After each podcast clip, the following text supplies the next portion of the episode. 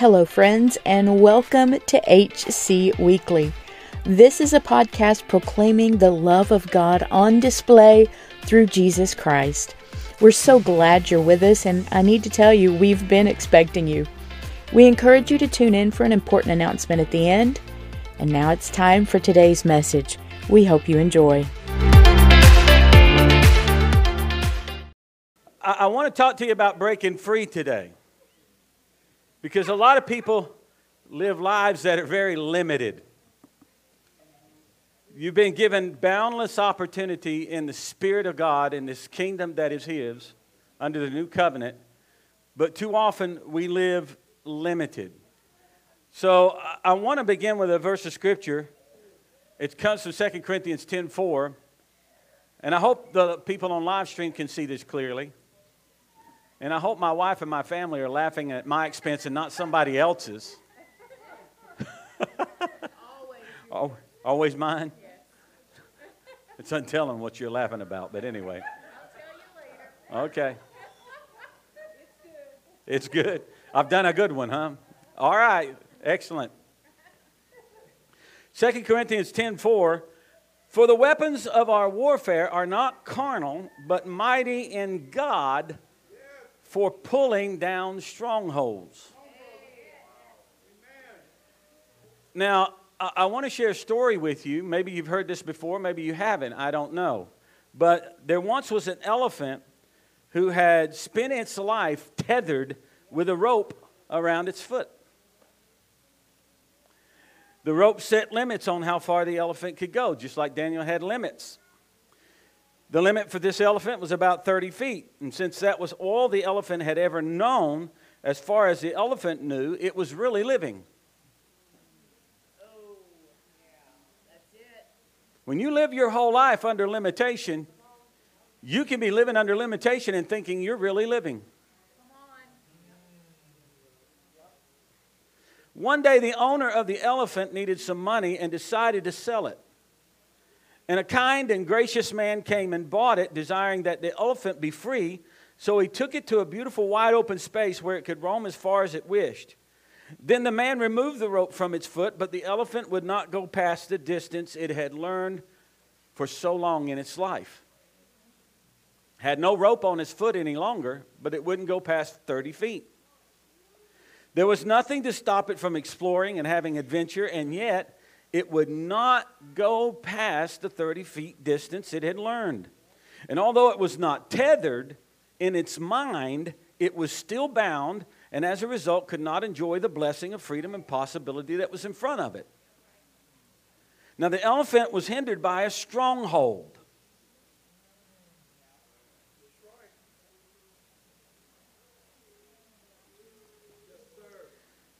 There was joy and prosperity available but the elephant could not possess, thank you, what belonged to it due to a bound up soul. When you have a bound up soul due to strongholds, you cannot enjoy what is promised to you. Strongholds are not principalities and powers in heavenly places. They are called what they are principalities and powers in heavenly places. Strongholds occur in your mind, in your soul. See, the elephant was believing a lie. And that lie had established a stronghold in its thinking. All strongholds begin as a lie that seems true. The rope was at one time true. In the past, the rope was true. In the elephant's present, it was not. But it was living in the, its soul according to the past.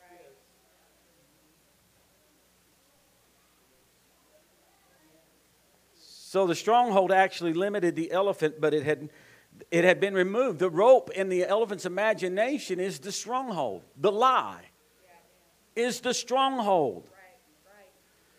once the rope had been removed, to continue as though it were still there was to be living in a lie. So if you've been declared free in Christ Jesus and you're not living free, you're living according to a lie, not the truth.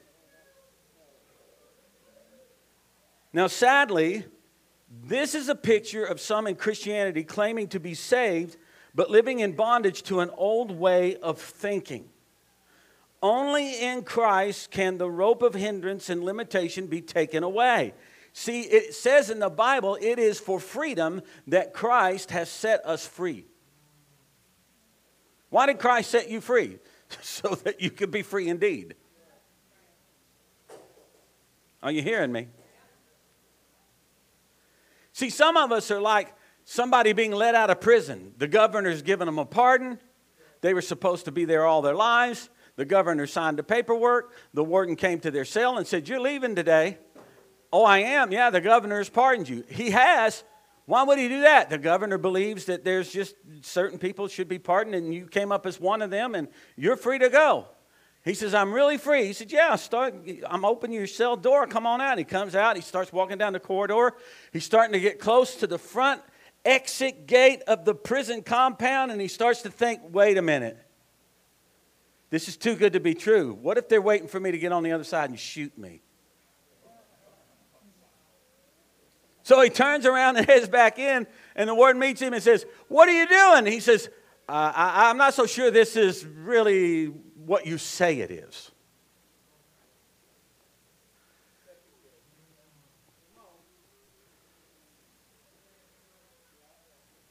How do I know it's safe on the other side of that gate? That's how many people are living their lives. They say, I came to Christ, I got saved. But they're living in a prison that they're afraid to leave for fear that if they go past the gate and they mess up, they'll be shot. They'll be taken out. God will get them. Oh, it's worse for you if you got saved and you mess up. God's really going to get you. Boy, that's a lie from the pit. Let's consider 2 Corinthians chapter 3, verses 12 through 18. It says there, Therefore, since we have such hope, we use great boldness of speech. Unlike Moses, who put a veil over his face so that the children of Israel could not look steadily at the end of what was passing away, but their minds were blinded. For until this day, the same veil remains unlifted in the reading of the Old Testament because the veil is taken away in Christ. But even to this day, when Moses is read, a veil lies on their heart. Nevertheless, when one turns to the Lord, the veil is taken away. Now, the Lord is the Spirit, and where the Spirit of the Lord is, there is liberty. But we all, with unveiled face, beholding as in the mirror of the glory of the Lord, are being transformed into the same image from glory to glory, just as by the Spirit of the Lord. The Lord wants to completely take you out of the fading glory of the old covenant and bring you completely into the ever increasing, unending, eternal glory of the new covenant. That's what God wants to do in your life. But if you live in your soul tethered Are you following me? Think about this people who are free attract others who hunger for freedom.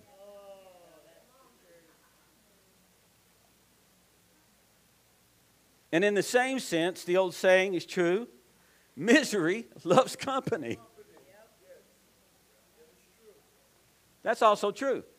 I've known people before that will call seven, eight, nine, ten people until they get one that will commiserate with them.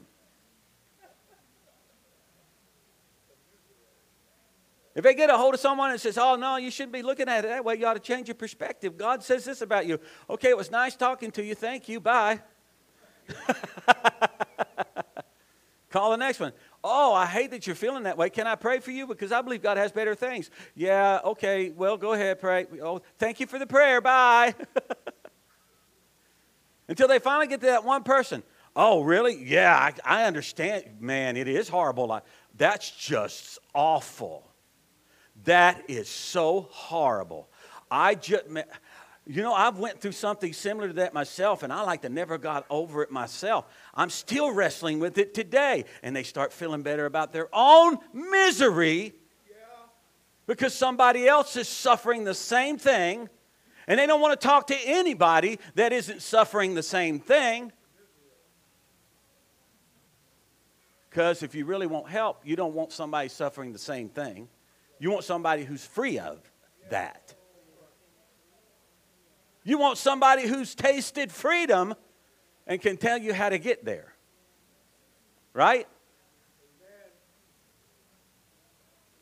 If my car needs fixed, I'm not taking it to a guy that has worked on 17 cars and none of them ran after he was done.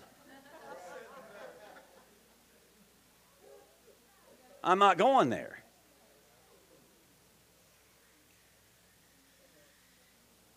People who are free attract others who are hungry for freedom. Dead ritualistic performance based religion has never produced a free person and it never will. It cannot remove the veil. It cannot break the strongholds because it establishes strongholds. It's built on lies. Yes, they quote the Bible, but they quote it out of context. The solution is simple it's getting the gospel right, getting the gospel in, and then committing to get the gospel out. See, it's just as important that you get the gospel out as it is for you to get it in and get it right. If all you do is get it right and get it in, stop there, you have not completed the circuit. You've got to complete the circuit. If you don't complete the circuit, the power doesn't flow. But if you complete the circuit, the power begins to flow in your life. What is a circuit? Romans tells us if you will believe with your heart and confess with your mouth, you have to use your lips, your tongue, your breath. You have to use the language God has given you to declare. You have to speak. Are you hearing me? When you actively hear, confess, and then share the gospel with others, it transforms you. You don't need the law to keep you straight. If you were to become a witness for Jesus, I promise you, you'll start living differently. Everything you do, you will all of a sudden be aware of whether it could be a stumbling block to somebody you've been telling, G- telling them about Jesus, you know? I had a friend one time tell me, you know, he said, he said, you know, before I tell people about Jesus, I live it. I said, you won't really live it until you open your, your cowardly mouth and profess it. I said, I profess it so that I don't have a choice but to rely on Him to live it because now they're going to watch me like a hawk. This, it's like putting a honk if you love Jesus bumper sticker on your car. You, you, you become aware I can't drive like a maniac, man. They're gonna, it's a bad testimony to Jesus. Are you with me? If you become a witness for Jesus, you're you're completing the circuit. And when you complete the circuit, the power of the Holy Spirit begins to work in your life in ways that it never did before.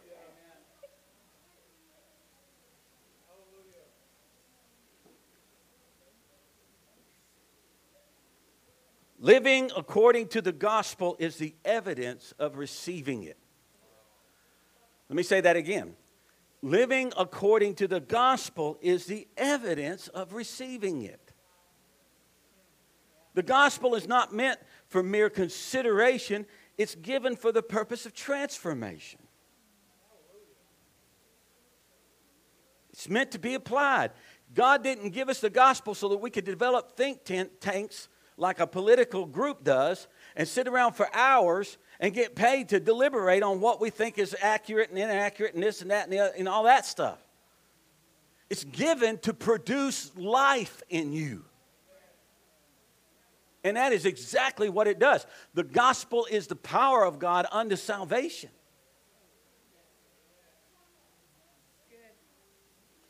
The gospel is not meant for mere consideration, it's meant for transformation, it's meant to be applied. And until the gospel is heard, received by faith, and then given highest priority in your thoughts and actions, you'll live bound up in your soul to your wounds, your shame, your betrayals, your fears, your regrets, your limitations, your mistakes, your past and present sins, and a whole bunch of other unhealthy things that seek to rob you of the freedom that is promised to you in Christ, and you'll destroy every relationship that could have been meaningful in your life. You'll find a way to mess it up.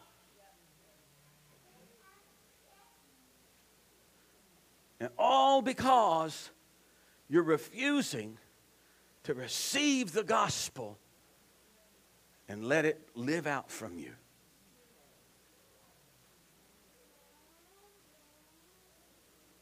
Coming to Christ doesn't fix a marriage. Do you know that? Marriages are made healthy when two people are healthy. You can't help but have a healthy marriage if you have two healthy people.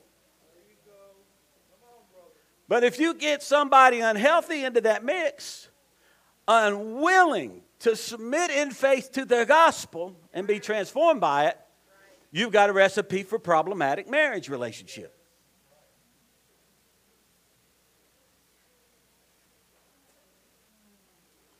Until the gospel is given highest priority you're going to be bound up.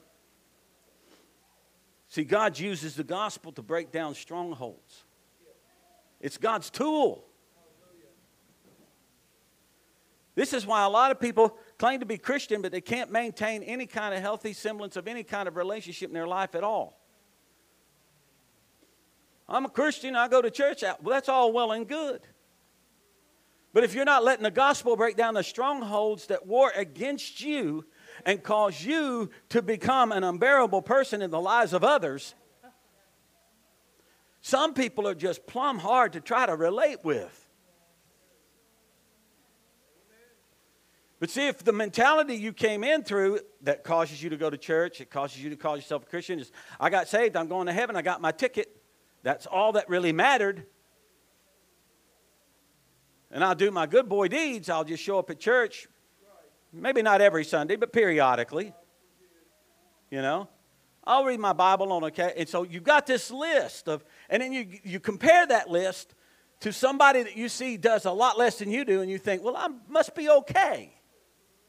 I'm doing pretty decent. But see, the problem is you don't need a list to start with. Because the gospel is not about your moral fortitude. The gospel is about your relationship with God. That will change your moral fortitude. But your moral fortitude is not the first thing on his mind. You, as an individual, given value and worth, having it been ascribed to you by the fact that the Son of God was willing to die for you tells you that God is interested in relationship with you. He wants to fellowship with you.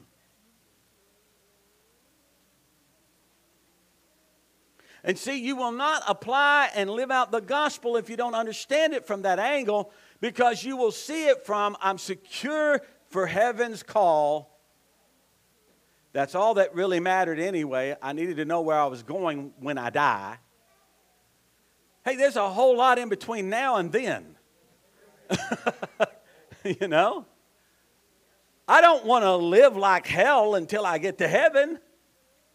I don't want to live my, my life in total misery until I reach heaven. I want to live in the joy and the peace and the righteousness that is mine in the kingdom of God by the Holy Spirit. And I hope all of you do too. Now, a major stronghold for many people is the idea that you were saved by grace, but now you must prove yourself worthy and good enough to keep what you received as a free gift. now, we should read the rest of the passage we started with, and let's see what the Holy Spirit is saying to us. 2 Corinthians 10 4 through 6. For the weapons of our warfare are not carnal, but mighty in God for pulling down strongholds casting down arguments and every high thing that exalts itself against the knowledge of God, bringing every thought into captivity to the obedience of Christ, and being ready to punish all disobedience when your obedience is full, fulfilled. Most people read that and they think that when I reach more perfection, then I can punish disobedience. Wrong approach to this passage. That is not what is being said here. It is not.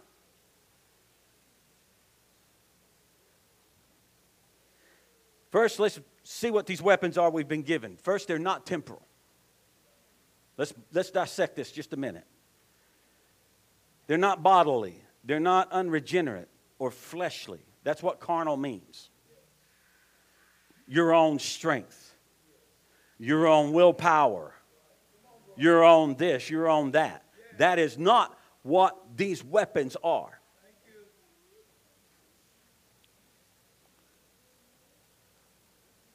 We're not doing this in our own strength according to our own wisdom or the wisdom of men. We are given weapons that are mighty through God. So get to catch the gist here. Through God. Through God. In other words, stronghold destroying involves Holy Spirit revelation and the truth of God's word that is spirit breathed applied in context. Now, these mighty weapons are used to cast down arguments and every high thing that exalts itself against the knowledge of God. We should hold the Word of God in its highest esteem, saints, as the ultimate truth because it's the truth that sets you free. Not just any truth, the right truth, right? Jesus was the Word of God in the flesh. He's the truth that sets free. So, Scripture is important, and we need to submit to the truth it reveals concerning Jesus. You don't need to know about altar sacrifices. You need to know about Jesus and his sacrifice. You don't need to be a theologian about the art of sacrifice and its purpose, etc., etc., etc. Now, you can learn those things and have a deeper appreciation for all of that being completed in Jesus if you've got your center on Jesus. But if you just get all caught up in the, in the the, the drama, the pageantry, the, all the mystique of all of that old practice under the Jewish system of law.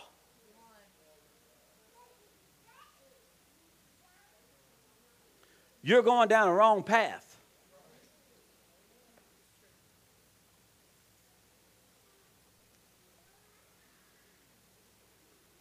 We need a contextual truth, not an out of context truth.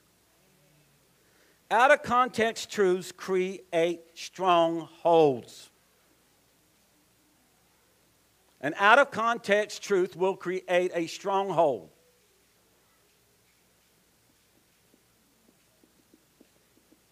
Let me give you a great example.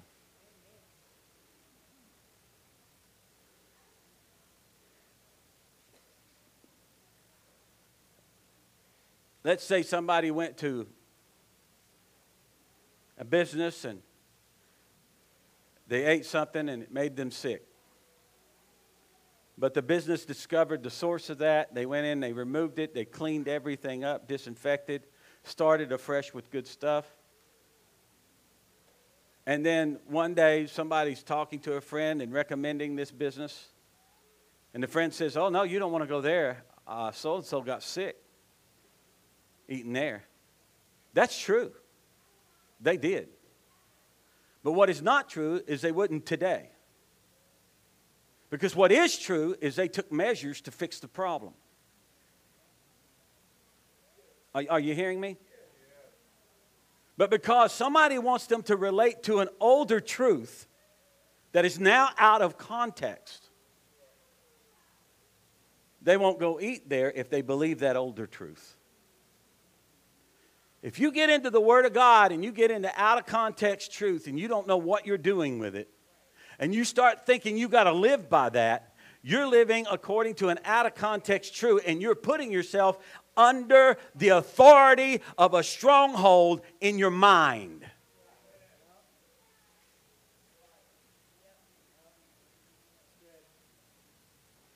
Boy, I hope you're enjoying hearing this as much as I'm enjoying preaching.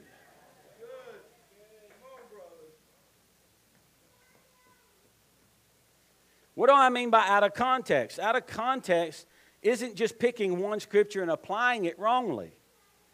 It can also involve applying passages that were in context for a different covenant than the one that is now in force. For instance, trying to teach someone to live according to an old covenant truth that has not been carried over into the new covenant is a truth out of context. And this is happening continually in churches throughout the world today.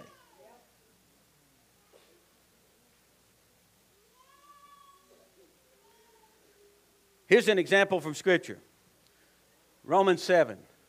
We got to go there. Beginning in verse 1. Or do you not know, brethren? And look at who Paul's speaking to. He says, For I speak to those who know the law. Okay? Do you not know, brethren, that the law has dominion over a man as long as he lives? He's speaking to those that think according to the law. They're thinking in old covenant thought.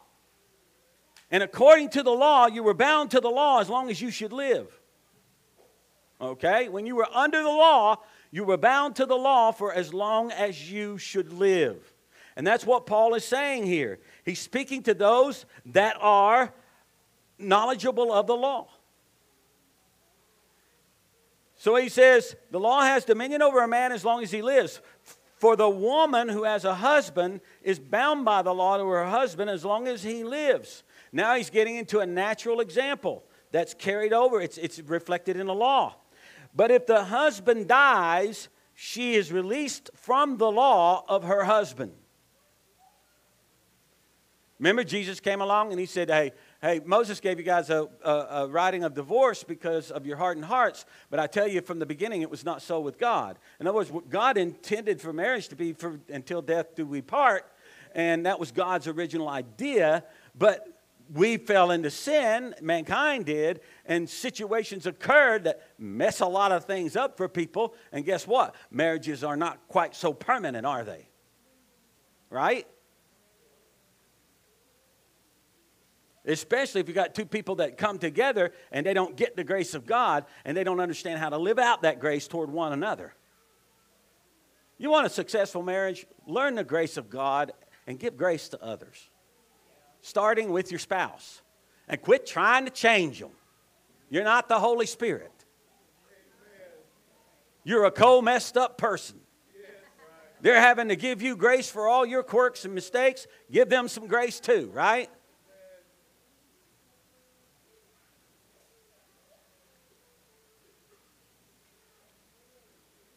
Verse 3 So then, if while her husband lives she marries another man, she'll be called an adulteress. But if her husband dies, she's free from that law, so that she is no adulteress, though she has married another man.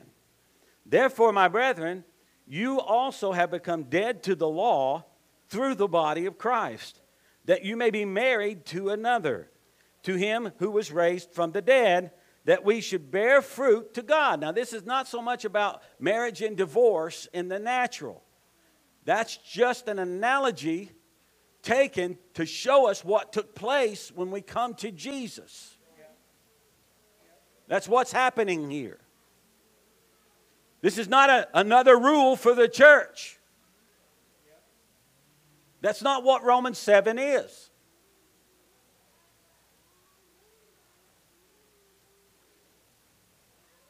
Verse 5 For when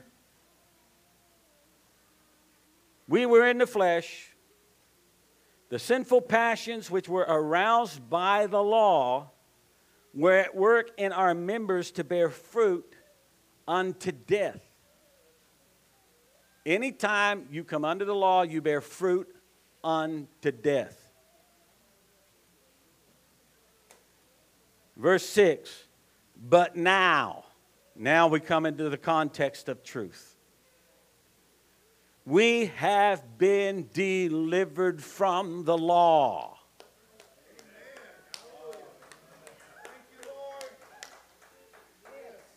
Having died to what we were held by, so that we should serve in the newness of the Spirit and not in the oldness of the letter. A lot of people in the church struggle with this. Now, we know what an argument is, but what is a high thing? A high thing is any thought that is given priority so that it determines your belief and course of action. That's a high thing. It's called the high thing because in biblical times, when people sacrificed the false gods, they did so on the high places. They gave those gods priority. Now, for the elephant in the story, the rope around its foot was a high thing, and the argument was that it could not be free from it. More often than not, your arguments stem from the high thing you have given priority to in your thought life. It is amazing how much people will fight to defend their high thing.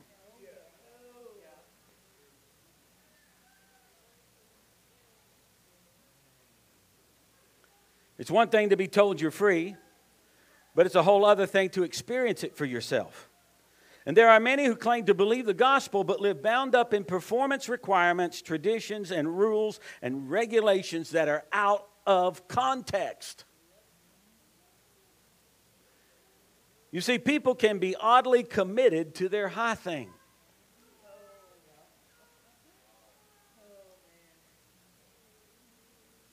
I remember being taken to task years ago when I committed we were going to be a gospel, Christ centered, gospel centered church. Years ago, I had a, a brother who'd come here and he, he, he and another brother took me to lunch, and the Holy Spirit said, Take your Bible, you're going to need it. So I did. Sure enough, we get set down and say, oh, It's good to see you guys. I'm thinking, you know, we're going to fellowship. I get my Bible out, put it up on the table. They're like, Why'd you bring your Bible for? I said, The Holy Spirit told me to. They said, Huh, interesting. They said, Well, the reason we want to have lunch is there's something you say when you're preaching that we don't necessarily agree with. We're offended when you say it. I said, Really? What is it that I'm saying that's offending you so horribly? Because it's not my aim to offend you. So please, by all means, make me aware. What did I say? You said that the commandments written on stone are a ministry of death. I chuckled. I couldn't help it. Because I, I wasn't defensive, I was humored at the level of ignorance that was being assuaged in my direction.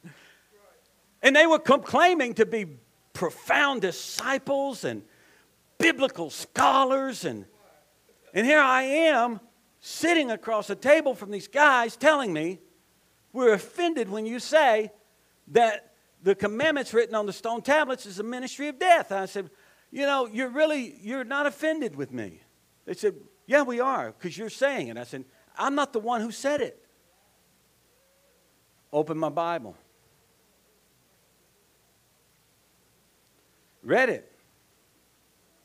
Word for word from the scripture. And I said, God said this. I just repeated him. I just repeated what God said in the scriptures, the holy scriptures. under the new covenant. He said that the law, that the, the, that, that the commands that were written on the tablets of stone, we know what that is. There's only one thing that was written on tablets of stone. Was a ministry of death. It says it in the Bible. If it says it in the Bible, in the context of the new covenant, I'm within my rights and authority to quote it.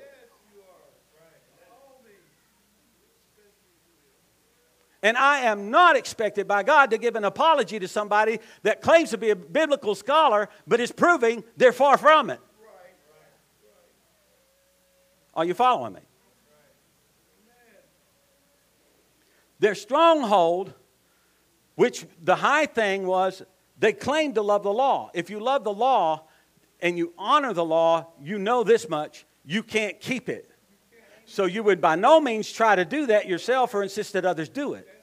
You would have respect for how holy and righteous it is and how the standard is so high and lofty that as human beings we can't attain to it in our own strength and willpower, and therefore God had to send Jesus. So when you come under grace, the way you're called to come under grace, you're actually respecting the law. You're upholding the law as a holy thing, unattainable by man. That's the reason the sacrifices were offered so frequently because they were constantly violating it. No one kept it. You've been delivered from it.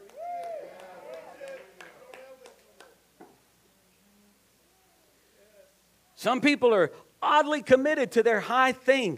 They'll say they, that, that only through Jesus can a person be saved, but then adopt other solutions for maintaining righteousness, believing that if they do something wrong, they'll fall out of favor with God. Some even go as far as to say uh, they'll risk losing their salvation. So they look to the law for how to behave in an effort to keep themselves in favor with God. And all this because people can be oddly committed to their high thing. What is your high thing? What are you most willing to argue for?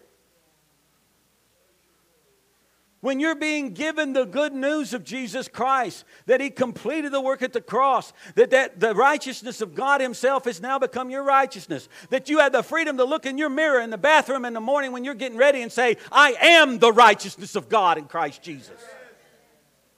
I can't get any more righteous than I am right now. Even on my bad day, I can't get any more righteous than I am in Christ. It's impossible to do.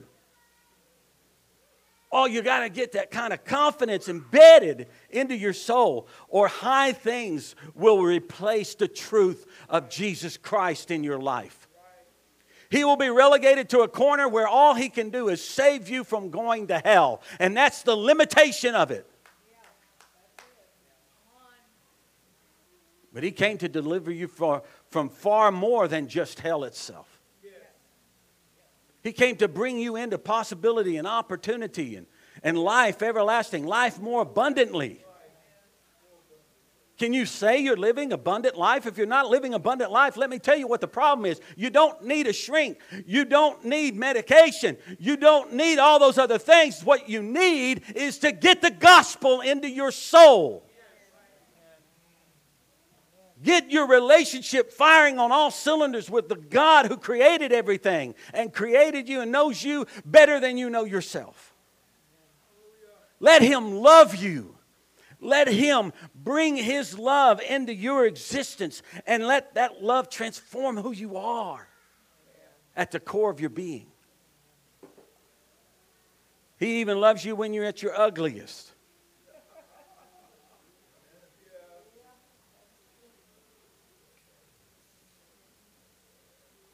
Me wrap this up so we can go home. Romans 7 said very clearly that we were delivered from the law so that we could serve God in the newness of the Spirit and not the oldness of the letter. Listen, get rid of your list. Some of you administrators and organizers, your high thing may be your list. I get it. It's okay if it helps you structure a few things, but if it becomes a high thing that you'll argue for when you're using it for establishing or maintaining your own righteousness, then it's a problem. Perfectionist, hear what I'm saying.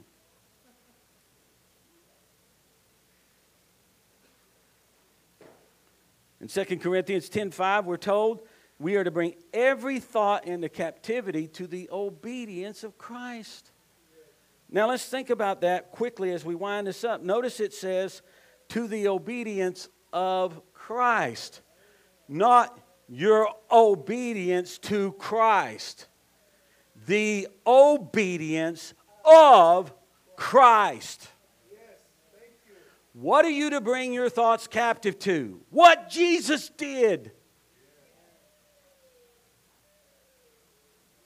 When my thoughts are trying to condemn me, I say, wait a minute, hold it, hold it, hold it, hold it.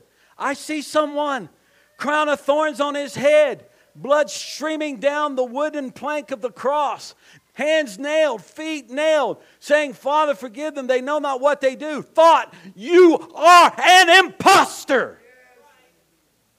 And you have to go.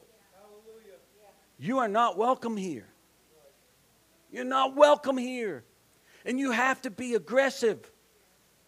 You have to be assertive. You know? It is not, you know, I think this thought may not belong here. I, I, you know, I'm not sure, but I, I, think this thought may not belong here. I, you know, I, I'm not quite certain that, that, that, that this thought should be here. So I, when you're, when you're double-minded, when you're, when you're timid, when you're all that stuff, you're not getting any ground gained. You need to become convinced of the gospel convinced of the gospel. Your ability to quote what you hear said is not equal to the possession of it. And if you want to fully possess it, you need to welcome it in and then you need to get it out. You need to become witnesses in the power of the Holy Spirit. Notice the emphasis is always on Christ's obedience, not ours. We are to learn to have confidence in what He accomplished for us. And that's how you pull down your strongholds. Faith in Him alone and His work alone is where our confidence comes from. Christ did all that was needed for us to be truly free. And that truth, my friends, is a powerful weapon. What a great free. encouragement from the Lord. Hello again. We want to invite you to subscribe to this ministry. We would love to hear from you. Contact us at our website, www harvestchurchknoxville.com. Click on the connect button and leave us a message. We'll respond to you just as soon as we can. You can also interact with us on Facebook at Harvest Church. Our request is that you pray for us and also pray about financially supporting this ministry so it can continue to go out. No gift is too small. If you have a local church, please don't neglect it in your giving whenever giving to this ministry. There's three easy ways to give, and all our giving options are secure. Your first option is at our website. Again, www.harvestchurchknoxville.com. Click on the Give button and follow the steps. Your second option is via text. Send a text to 865 366 4993 with the amount that you wish to give in the message section. Your third option is via snail mail. Send it to Harvest Church, 6720 Kern Road, that's K E R N, Knoxville, Tennessee 37918. If you are in the Knoxville, Tennessee area and you don't have a church home, we invite you to come and be with us. We'd love to see you. Again, thank you for listening. Our prayer for you is that you grow in your knowledge of Christ Jesus and experience great increase of grace and peace. Remember, Jesus really loves you.